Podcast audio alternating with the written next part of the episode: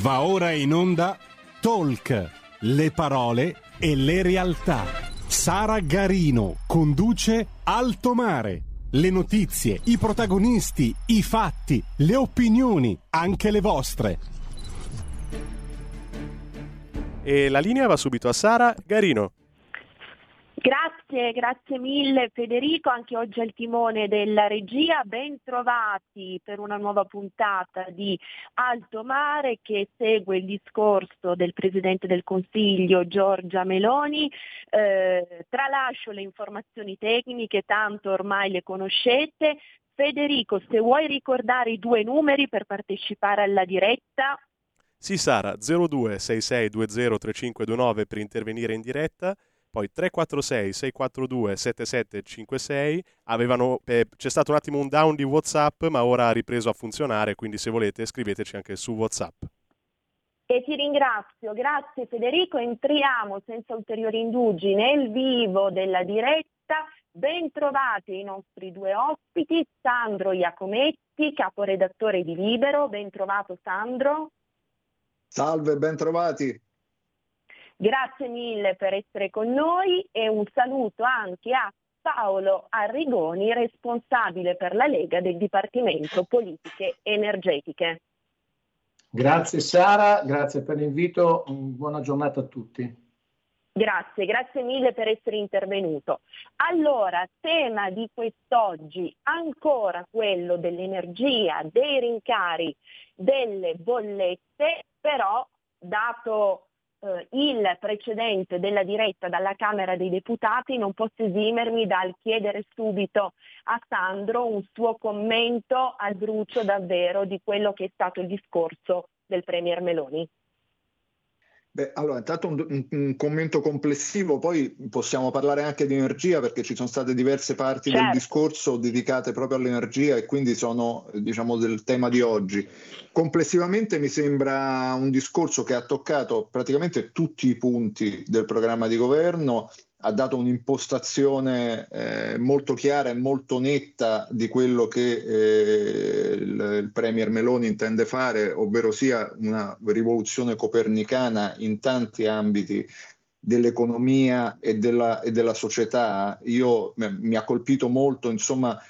anche soprattutto la parte economica, no? dove, dove si, si, si, propone sostanzialmente di impostare una sorta di, di, rivoluzione copernicana rispetto a quello che è stato finora, eh, sia nel rapporto tra, tra, Stato ed economia, tra Stato ed imprese, eh, l'attenzione al, al lavoro autonomo, l'attenzione a, in generale al tessuto produttivo, l'importanza, no? ha detto una frase dicendo il nostro slogan sarà quello non disturbare chi vuole fare, no? e quindi uh-huh. l'idea eh, secondo me ruota tutto intorno a questo principio e, e, e questo si declina poi anche nell'attenzione alle, alle conseguenze sociali eh, e quindi la rivoluzione copernicana anche nel, nel, nelle forme di aiuto poi a chi è in difficoltà, quindi basta assistenzialismo, aiuti a chi eh, chiaramente non ha la possibilità di, di, di produrre ricchezza e di eh, rimboccarsi le maniche e, e, e, invece lavoro e, dare possibilità di lavoro piuttosto che eh, assegni o, eh, o tessere di, di, di, sussidi. Insomma, quindi cioè, ta, ta, tantissimi punti. Punto, uno dei punti principali che ha voluto affrontare all'inizio è stato chiaramente quello della collocazione internazionale dell'Italia, ribadito in maniera nettissima la collocazione atlantica del, del governo e, e la, la, la l'affermazione, l'idea di dover stare all'interno di, un'Euro, di, uno, di un'Europa, purché questa Europa però si faccia carico di difendere gli interessi nazionali degli Stati membri. E quindi poi qui arriviamo anche al discorso dell'energia dove effettivamente certo. l'Europa ha mostrato una grande fragilità e una grande debolezza in questo senso, quindi eh, mi, mi, sembra insomma eh, cose diciamo non, non, particolarmente nuove perché sono eh, posizioni e pensieri che aveva già espresso eh, nel, nel, corso della campagna elettorale, nel corso un po' della sua storia, però insomma eh, le ha ribadite con grande chiarezza e con grande, con, insomma, con grande precisione e con grande determinazione. Poi ci sono tanti, tanti, aspetti che ci sarebbero da affrontare, ma staremo qua un'ora a commentare il, il discorso. Non credo che sia questa la, la, la, la, sede diciamo, certo. per, per, affrontare tutti gli argomenti toccati da, da Giorgia Meloni. Certo Sandro, facciamo dunque un focus sul tema energia e cominciamo proprio con te visto che eh, hai a disposizione ancora qualche minuto. Sì, come no. Allora, il tema energia sicuramente anche lì è stata molto chiara e, e devo dire molto, io condivido molto una serie di, di, di, paletti che ha fissato. Il primo è quello su cui io eh, ritengo che insomma, l'Italia si dovesse muovere diciamo, da, da diversi anni ma sicuramente da quando è esplosa la crisi energetica, sicuramente da, da, da, dallo scorso febbraio, insomma, che è quello di finalmente di riattivare una produzione nazionale eh, nel, nel, nell'Adriatico, quindi l'estrazione di gas nell'Adriatico e di sfruttare i nostri giacimenti che sono fermi da tre o quattro anni, abbiamo perso diverse de- decine di, di, di, metri cubi di gas per eh, una serie di motivi diciamo, difficilmente comprensibili eh, che hanno bloccato eh, la, la, la, la ricerca dei nuovi pozzi e, e, e, hanno limitato l'estrazione dei pozzi esistenti, quindi questa è una cosa che poi in realtà è,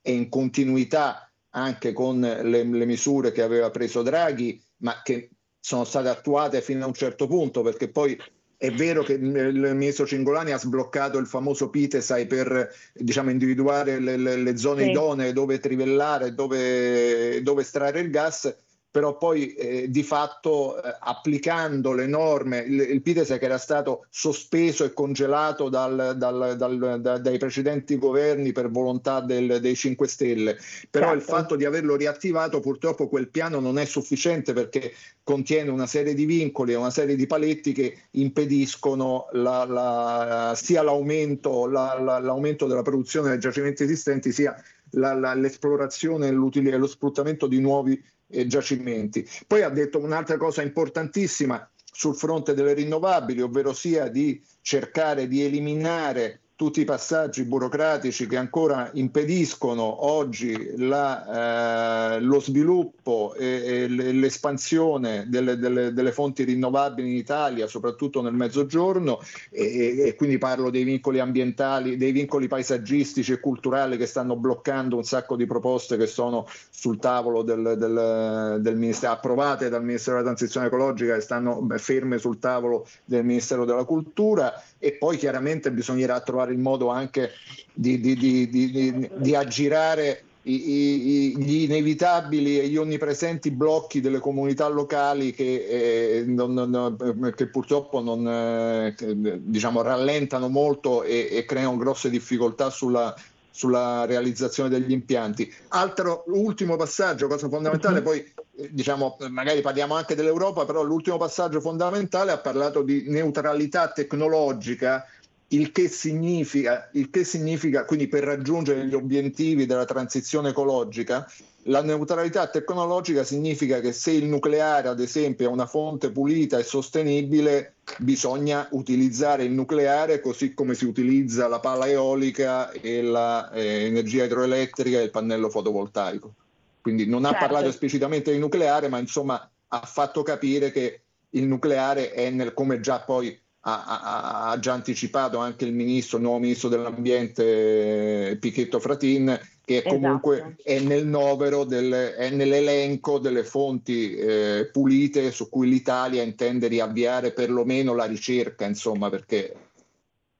mi certo, sembra il minimo. Una fonte pulita, come ha più volte sottolineato anche Matteo Salvini, endemica, di filiera totalmente europea che ci consentirebbe di evitare il possibile abbraccio mortale di Pechino che come sappiamo detiene l'80% delle, dei materiali, dei componenti, delle terre rare certo. necessarie certo. per fabbricare anche i pannelli fotovoltaici. Allora Sandro, devo dare spazio a un minuto di pausa pubblicitaria Puoi fermarti io, ancora? Sì, io una, qualche minuto posso, posso, restare, insomma, anche perché mi piaceva pure un po' interloquire con... con il okay. nostro Paolo Arrigoni. Perfetto, eh sì, Arrigoni, grazie sì. Sandro, ottima notizia. Allora, 60 secondi di pausa pubblicitaria e poi rientriamo per il secondo blocco di Alto Mare. Da oggi finisce il periodo di trasmissioni sperimentali a colori e inizia quello delle trasmissioni regolari, come deciso dal Ministero delle Poste e Telecomunicazioni. Cambia il giorno, cambia l'orario per la nostra Gabriella Monti con Mi ritorni in mente ogni mercoledì dalle ore 15 solo su Radio Libertà. Bacini, bacetti, baciotti. Buonasera signorina, kiss me goodnight.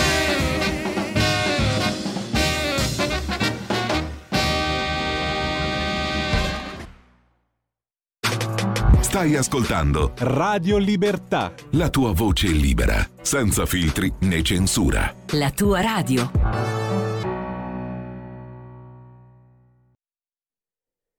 E la linea torna a Sara Garino e ai suoi ospiti. Grazie, grazie mille Federico. E io a questo punto passo subito la parola a Paolo Arrigoni, ricordo responsabile del Dipartimento Politiche Energetiche della Lega. Sandro Iacometti ci ha fatto un quadro introduttivo andando a toccare molti degli elementi salienti. In ultimo abbiamo parlato di eh, nucleare ricordando l'apertura formulata ieri dal neo ministro dell'ambiente Pichetto Fratina a proposito di questo nuovo orizzonte, nuovo, nuovo tra virgolette, orizzonte di approvvigionamento, una, una sua prima riflessione su questo tema. Beh, allora, eh, Iacometti, che saluto, eh, ha parlato di nucleare eh, vedendo nella dichiarazione della Meloni il concetto primario che deve essere eh, tenuto in considerazione della neutralità tecnologica. Io oltre al nucleare ci vedo anche implicitamente eh, l'idea di eh, in qualche modo soppesare questa, la decisione che è stata assunta recentemente in Europa, eh, per esempio di mettere al bando le autocombustione interna. No? In favore solo delle, delle, dell'elettrico, quando invece abbiamo in corso eh, uno sviluppo per esempio dei biocarburanti. Ecco, noi abbiamo come Lega sempre considerato questa decisione un'entrata a gamba tesa nella ricerca e lo sviluppo dell'Euro 7, eh, della conversione delle raffinerie in bioraffinerie nella produzione di biocarburanti e quindi io ritengo che il nostro governo eh, debba dire la propria su questo, su questo tema che, lo ripeto, non è solo una questione di cercare di mettere in sicurezza la filiera dell'automotive che è molto importante in Italia, a rischio di perdita di decine di migliaia di posti di lavoro,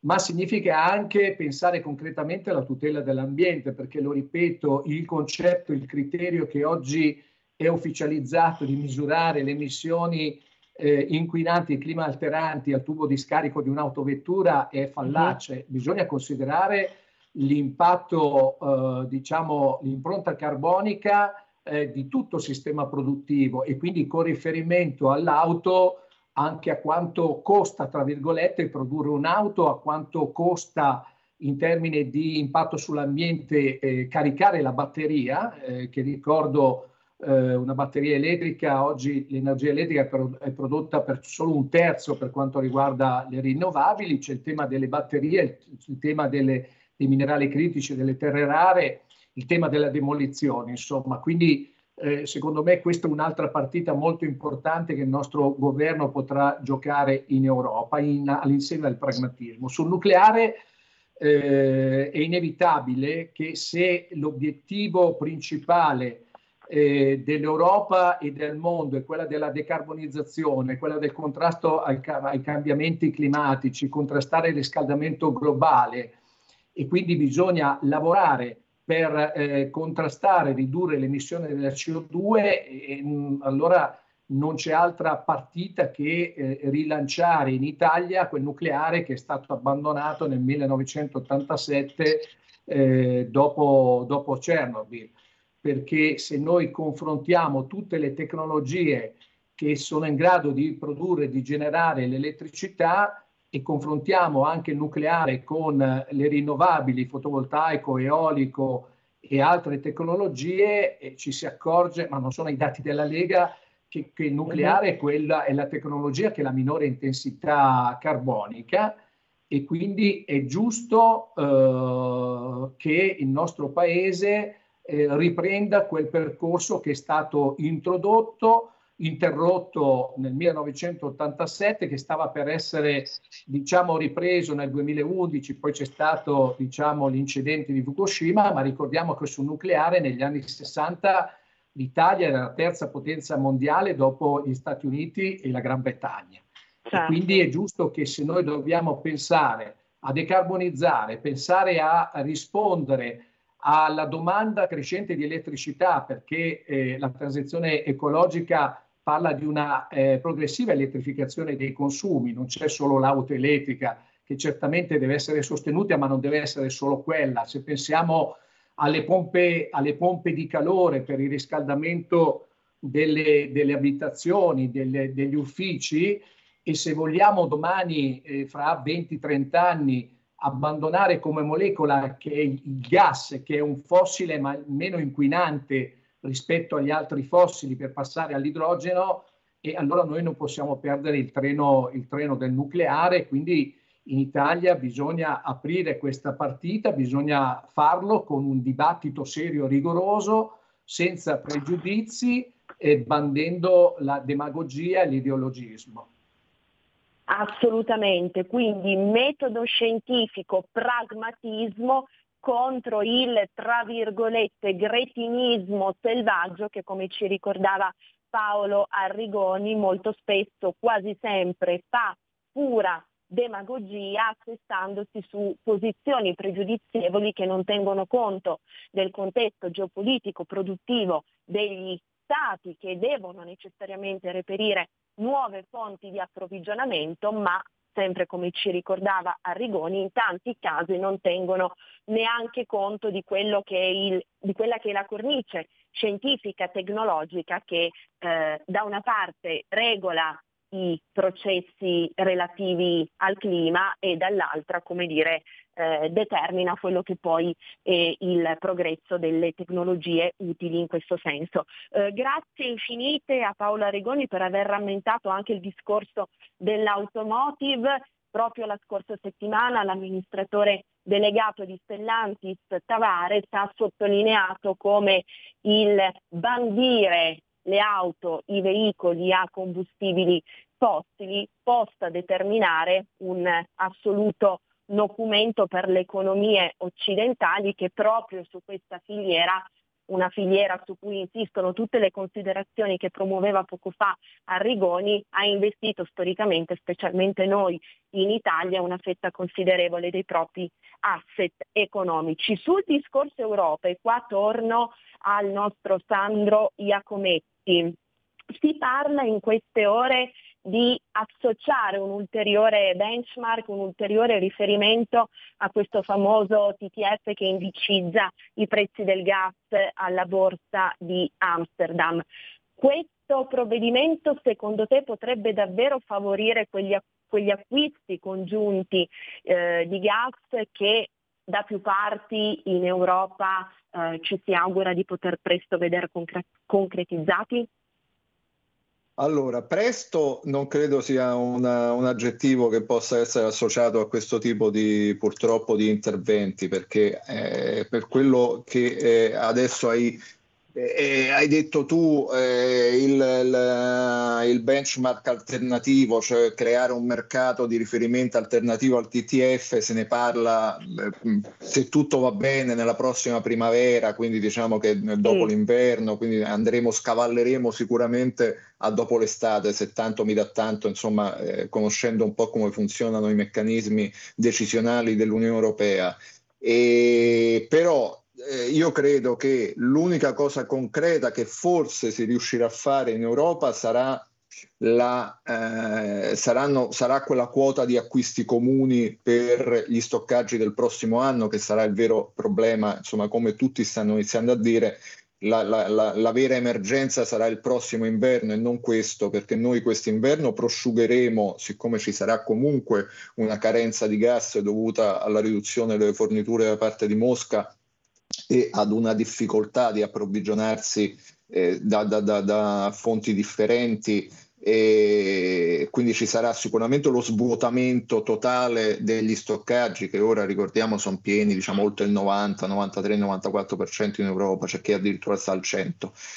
E per quanto riguarda il tetto e cioè la possibilità, insomma, o con eh, uno strumento alternativo al TTF o con eh, questo corridoio dei prezzi, quindi tetto minimo, tetto massimo, io sono molto scettico sulla possibilità che si possa riuscire a intervenire eh, diciamo per legge o per, eh, insomma per, per, delibera o per direttiva comunitaria sul, sul mercato e quindi imporre un prezzo al mercato quella è, è, l'unica cosa che l'Europa avrebbe potuto fare è certo è fare cartello, cioè decidere di acquistare eh, il gas eh, in maniera, ma non solta, soltanto per eh, una quota piccola degli stoccaggi, ma insomma decidere, decidere di imporre un prezzo attraverso una forza eh, contrattuale che se tu ti muovi con, come un unico soggetto, eh, con tutto il, cioè l'intera Europa come un unico soggetto, puoi forse riuscire ad imporre sul mercato il tuo prezzo. Però insomma eh, io mm, insomma sono molto dubbioso, eh. devo dire fortunatamente ci sono una serie di eh, elementi e di fattori oggettivi che stanno provocando in questi giorni, insomma da, da, da un bel po', eh, una, da, un po da, da una decina di giorni una discesa del gas che addirittura tra ieri e oggi è sceso eh, sotto i 100 euro a megawattora, sì. ma questo dipende molto dalle, dalle temperature molto miti dell'autunno e uh-huh. soprattutto dal fatto che sono stati riempiti gli stoccaggi, che nelle settimane e nei mesi scorsi hanno provocato una corsa selvaggia all'acquisto da parte di moltissimi paesi, tra cui anche il nostro, eh, intendiamoci, a qualsiasi prezzo e quindi hanno fatto saltare tutti gli schemi, hanno fatto schizzare verso l'alto, ci ricordiamo a fine agosto quei 350 euro a megawattora sì. erano esattamente il frutto della corsa agli acquisti provocata diciamo dalla necessità e dall'ansia di riempire il prima possibile gli stoccaggi perché c'era il pericolo o la preoccupazione che da un momento all'altro Putin ci potesse staccare, potesse chiudere i rubinetti e staccarci il gas e, e quindi adesso eh, diciamo eh, chiusa quella, quella fase il prezzo fortunatamente ha iniziato a scendere un pochino potrebbe aver fatto anche la muina europea, cioè questo, questo, questo, pacchetto di proposte che è un pacchetto vuoto che adesso andrà riempito. Oggi c'è un consiglio eh, dei ministri dell'energia europea, eh, dove, dove, si discuterà nuovamente di, di, di, di questi, questi, tentativi di, appunto, di intervenire sui prezzi. Io eh, appunto rimango con forti dubbi sulla, sulla eh, reale possibilità eh, di, di, di arrivare a questo, di riuscire a ottenere dei risultati, però già che ci fosse, cioè già che c'è comunque, se ci fosse una risposta unita e una decisione comune e congiunta, io credo che quello già in qualche modo potrebbe bastare anche come effetto annuncio nel eh, contrastare diciamo, forme di speculazione o eh, oscillazioni eccessive del prezzo. Il problema è che la decisione congiunta ci deve essere sui contenuti, sui dettagli, perché nessuno finora sa, nessuno ha capito e nessuno sa, ma neanche chi ha proposto il pacchetto e quindi la Commissione europea, quale sia esattamente lo strumento con cui intendono calmierare i prezzi del gas o comunque imporre un prezzo di acquisto ai fornitori, perché insomma se mm. uno poi eh, si, se si può imporre sul gasdotto tanto tanto perché sul gasdotto è difficile poi dirottare il gas da un'altra parte ma farlo, imporlo sul GNL, sul gas liquido che viene trasportato con, con le navi, beh, è, è, chiaro che lì o hai una forza contrattuale tale per cui eh, tu, tu, tu, riesci ad imporre, cioè come, come se fosse un monopolio, riesci ad imporre un prezzo amministrato, altrimenti il venditore lo vende ad un altro acquirente a un prezzo migliore, insomma, quindi non è che eh, puoi imporre al venditore di venderti il gas al prezzo che decidi tu, insomma questo non, non funziona certo. così da nessuna parte, o lo fai con le armi o con la forza o lo fai con la forza appunto del, del peso economico. E, e, quindi bisogna trovare un certo tipo di accordo, però insomma d- dicevo, per quanto io sia scettico sulla eh, effettiva eh, poi utilità di questi, di, di, di questi, strumenti, io credo che se l'Europa, e parlo principalmente della Germania e dell'Olanda,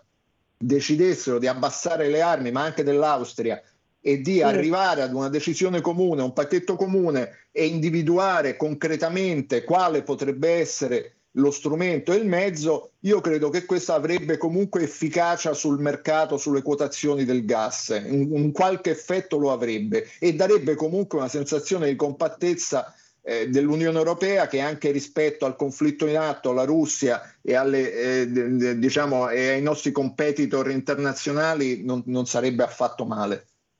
Assolutamente, grazie, grazie mille Sandro, so che ti devi accompagnare. Eh, io purtroppo sì, vi devo salutare termine. perché ho degli impegni, poi ci siamo prolungati col discorso di introduzione della Meloni che andava eh, ovviamente ascoltato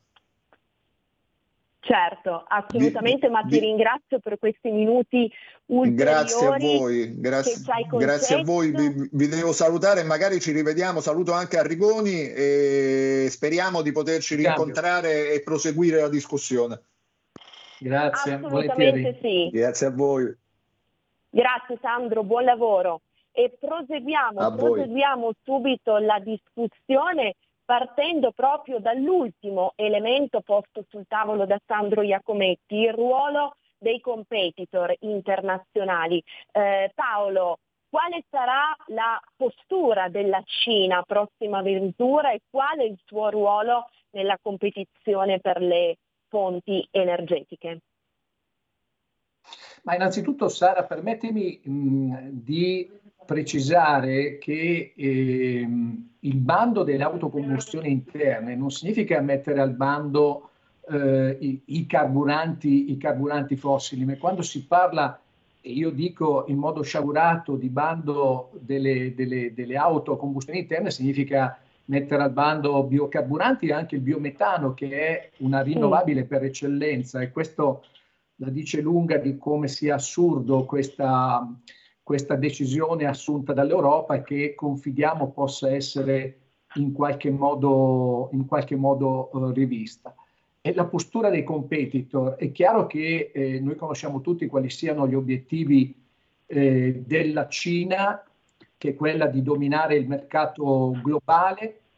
Mi sentite? Sì. Certo, eh, certo, certo. Che da, da diversi lustri eh, ha pensato eh, di approvvigionarsi eh, per quanto riguarda i minerali critici e delle terre rare, non solo eh, producendo e sviluppando questo settore eh, sul proprio, sul, proprio, territorio di competenza, ma andando in, in, Sud America e soprattutto in Africa per accaparrarsi le, eh, i titoli delle concessioni, delle concessioni minerarie. Eh, c'è una Cina che sta facendo, tra virgolette, anche lei transizione eh, ecologica che sta passando eh, dall'uso del carbone al, allo sviluppo delle rinnovabili all'utilizzo del gas e eh, questo maggiore utilizzo del gas da parte della Cina è eh, il, il fatto che ha determinato a livello mondiale, poi ci sono altri eh, utilizzatori come l'India eh, ha determinato questo squilibrio di domanda e offerta globale eh, nel campo del gas che sta alla base degli aumenti dell'energia che, lo ripeto, sono partiti e soprattutto in Europa e in Italia eh, verso la prima metà del, del, del, 2000, del 2021. Eh, permettimi di ehm, eh, eh, farmi esprimere il mio pensiero sul tema eh, dell'andamento dei prezzi del gas. Sì. Anch'io come eh, Iacometti sono eh, diciamo dell'idea che parte di questa diminuzione sia legata a questo annuncio, ripeto c'è un accordo di massima eh, su cui però il Consiglio europeo, che oggi per esempio si riunisce in via informale, sarà presente per la prima volta il neo ministro dell'ambiente e della sicurezza energetica Pischetto Fattin, accompagnato dall'ex ministro Cingolani in qualità di advisor, di consulente. Oggi c'è un incontro informale. Eh, L'Italia che per prima, 5-6 mesi fa, ha parlato di necessità di introdurre il tetto al prezzo del gas, di fare gli acquisti comuni del gas, eh, grazie all'insistenza appunto di Cingolani e soprattutto del Premier Draghi, ha portato a questo accordo. Però oggi sono diciamo, dietro a questi accordi ci sono delle, delle parole, bisogna diciamo, portare avanti insistentemente questi, questi obiettivi perché diventino eh, realtà. Nel frattempo però, siccome anch'io sono convinto che l'abbassamento del, del prezzo del gas sotto i 100 euro a megawattora sia eh, soprattutto eh, conseguenza di un combinato che è eh, il raggiungimento sostanzialmente di alti livelli degli stoccaggi e questa temperatura che si sta protraendo in Europa, in Italia, in questo mese di ottobre ci sono oltre 20 gradi che portano a non utilizzare il gas a, per uso riscaldamento domestico. Ecco, non bisogna eh, stare fermi eh, perché sicuramente ci sarà una ripresa del, dell'aumento del prezzo del gas ed è per questo motivo che eh, bisogna agire, e lo ha detto anche prima la Meloni durante l'esposizione delle sue linee programmatiche, bisogna continuare ad agire in Europa, però bisogna eh, lavorare soprattutto a livello, a livello nazionale e bisogna eh, per tutelare le famiglie e le imprese sui quali eh, diciamo, il prezzo dell'elettricità e del gas ad alti livelli eh, è presente da oltre un anno eh, che il governo deve mettere in campo ancora delle misure di emergenza, sto parlando di sussidi, eh, perché bisogna prorogare quelle misure che il governo Draghi ha finanziato fino alla, alla, a novembre per quanto riguarda i crediti d'imposta delle imprese, per, fino al 18 novembre per quanto riguarda lo sconto delle accise sulla, sulla benzina e sul diesel, per quanto riguarda l'azzeramento degli oneri di sistema nelle bollette della luce, la riduzione degli oneri di sistema per quanto riguarda le bollette del gas. Però bisogna, ripeto, prorogare queste, queste misure e quindi bene ha fatto la, la, il, il Premier Meloni a dire che una delle prime misure, forse la prima, di questo governo sarà ancora eh, fronteggiare il caro energia. E poi bisogna ovviamente ragionare per eh, attenuare questo squilibrio eh, tra domanda e offerta di gas, eh, puntando sulle rinnovabili ancora, sburocratizzando, facilitando i permessi per la realizzazione di impianti rinnovabili e poi bisogna mm-hmm. ritornare a invertire la tendenza sullo sfruttamento del gas nei giacimenti nazionali in terra e in mare, soprattutto quelli in mare eh, che sono preclusi allo sfruttamento anche purtroppo a causa del PTSI eh, ma sono giacimenti, eh, alcuni dei quali per esempio sono in condivisione con la Croazia che invece li sta sfruttando, in, in condivisione con l'Albania, in condivisione con la Grecia che invece loro, questi paesi stanno, stanno sfruttando. Invece il nostro paese dovrebbe riprendere diciamo, a produrre gas nazionale anche per diminuire diciamo, la dipendenza energetica che, eh, lo ricordo, per l'Italia è la più alta a livello europeo e, e perché ha quota 75% contro una media che è quella del 60%. Del 60%. Certo, grazie Paolo Arrigoni per queste riflessioni come di consueto doviziose e complete. Abbiamo ancora un paio di minuti prima della chiusura. In calcio il suo discorso alla Camera dei Deputati, il Presidente Meloni ha citato anche Enrico Mattei come crede che reagirebbe e commenterebbe la situazione presente Enrico Mattei se potesse essere qua? Beh, si, si darebbe sicuramente eh, da fare, come peraltro non bisogna nasconderlo, Eni attraverso l'amministratore delegato Descalzi, eh, di fronte alla crisi energetica, eh, l'Eni eh, ha, ha, fatto molto accompagnando il governo uscente e sono sicuro che farà altrettanto con il, quello, quello insediante per andare a eh, diversificare le fonti di approvvigionamento perché eh, con l'abbandono nel corso degli ultimi vent'anni delle trivelle eh, italiane, passando da 15 miliardi di metri cubi eh, estratti dai nostri giacimenti nel 2001 e rappresentavano il 20% della produzione rispetto ai consumi di gas nel nostro paese, ai solo 3,3 miliardi di metri cubi eh, dello scorso anno, portando appunto la produzione del gas nazionale solo al 4%, la leggiamo in modo inverso, 96% di dipendenza energetica, ecco, grazie alla, all'ENI, alla, alla, alla, alla diciamo, onorabilità, al buon nome di questa società che è stato fatto grazie a Enrico Mattei eh, negli, anni, negli, anni, negli, anni, 60, negli anni 50, negli anni, negli anni 60, che il nostro paese è riuscito a fare degli accordi eh, diciamo di, per la diversificazione degli, degli, approvvigionamenti di gas e quindi sono stati potenziati gli accordi per la fornitura di GNL con il Qatar, ma sono stati intensificati gli accordi con la, l'Algeria, messi in campo nuovi accordi con il Mozambico, con l'Angola, con, con il Congo, e paesi a fronte de, da, dai quali già da, da, alcune settimane sta arrivando diciamo del gas naturale liquido. È chiaro che qui c'è un altro tema,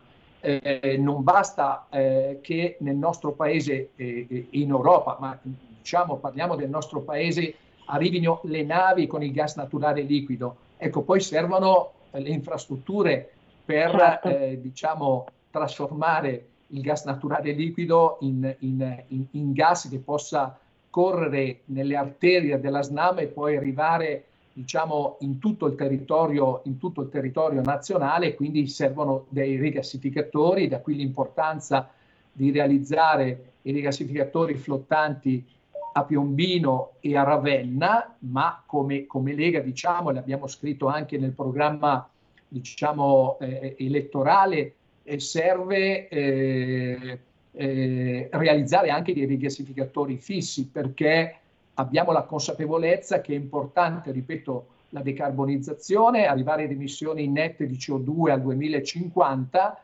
ma noi riconosciamo il ruolo strategico di accompagnamento alla transizione ecologica del gas, del gas naturale. E quindi è importante eh, che affiancati due rigassificatori flottanti, soprattutto quello di Piombino, dove lì si è strappato anche un sì alla conferenza dei servizi perché quel rigassificatore rimarrà attraccato al porto di Piombino solo tre anni, ma noi diciamo nel 2025 non abbiamo risolto il problema dell'approvvigionamento del gas, quindi bisogna lavorare anche per realizzare dei rigassificatori fissi, ci sono dei progetti importanti nel sud del paese, c'è a Porto Empedocle, c'è a Gioia Tauro, c'è a Brindisi, insomma le progettualità non mancano e che bisogna poi eh, realizzare in infrastrutture vere e proprie, diversamente. Esatto. Esatto, esatto, scusi se l'ho interrotta, però siamo in chiusura di trasmissione, quindi devo necessariamente eh, passare ai saluti. Grazie, grazie mille a Paolo Arrigoni, responsabile delle politiche energetiche della Lega. Naturalmente continueremo a parlare di questi temi, come anche ha detto Sandro Iacometti. Intanto grazie per la partecipazione grazie di oggi. Grazie mille, grazie a, a Federico. Grazie a Federico, al timone della nostra regia, al pubblico che ci ha seguito. Ora non cambiate frequenza anche se siamo in DAB perché i programmi di Radio Libertà continuano. Avete ascoltato Alto Mare.